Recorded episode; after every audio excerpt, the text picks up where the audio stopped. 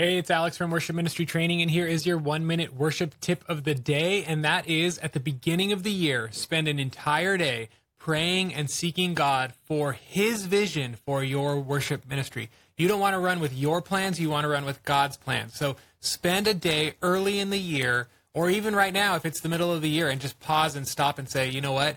I need to hear from God what He wants. So get a notepad, a Bible, a pen, and leave your phone at home and just spend the entire day praying, talking to God, asking Him for His vision for your worship ministry. Without vision, the people perish. You need to have a vision for your team.